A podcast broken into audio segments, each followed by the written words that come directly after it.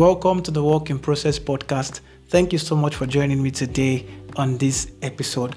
I'm so excited to be recording this. I'm so glad that you are also listening to this. Thank you for listening to the previous episodes and also thank you for your reviews. Thank you for also practicing the tips, ideas, and the principles that I share on this episode because that is only when you can see the result. I'm especially excited about this episode because I crafted this out by myself.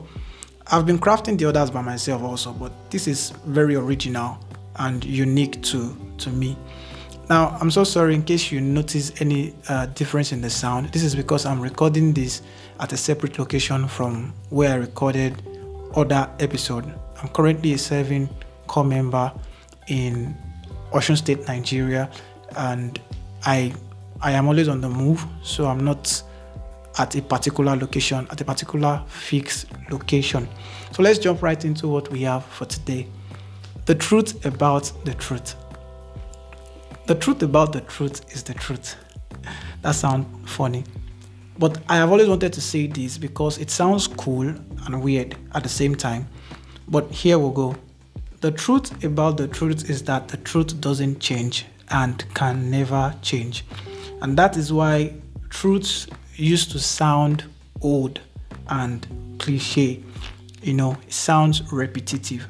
But most of the truth we have in this generation today are always encapsulated in quotes, wise sayings, and all those good stuffs. I am a faith-based person, so my truth is obviously the word of God. You can check it out in the book of John 17 verse 17. My word is truth. So God's word is truth and it doesn't change. And that is my own truth.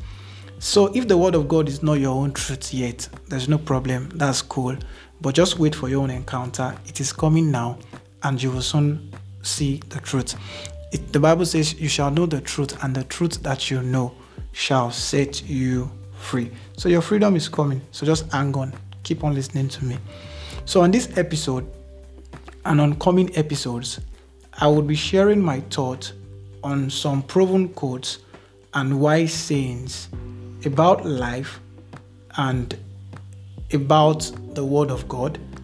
You know, the word always have this belief that you know as we advance and as we progress technologically and mentally, there are some things that have always been since then that should change. Well, some things that existed then, if you are talking about them now, they have really changed a lot. But there's one thing that can never change. Even when you die, it will still remain the same. That is the truth. And one of the truths I'll be discussing on this episode is that you shall reap whatever you sow. This truth has been for a very, very, very long time. You can't expect to plant an apple seed and reap orange fruit. Something about the truth is that it can be explained in different formats with different examples, but it still have the same meaning. So don't be deceived. You can't sow hatred and reap love. If you sow hatred, you will reap hatred. If you sow love, you will reap love. No matter how I come today and I tell you that, oh, you shall reap what you sow, but I've modernized it, is a lie. That truth, the way it is, as simple as it is, is still what it will mean till Jesus comes. So, in case you are seeing fruits you don't like in your life, check the seeds you are sowing. The second truth is that quitters never win and winners never quit. I have had this quote over and over that saying it now doesn't even look special again because it was a thing back then, but now you look old, like upgrade, you know. That's what people want. How you just be saying quitters never win and winners never quit. That's old now. But it is the truth. It sounds old and it's not more sweet to say, but it is just the truth. It can never change. No matter what you do to it, no matter how I tweak it to present it to you, the original meaning of that quote would never change.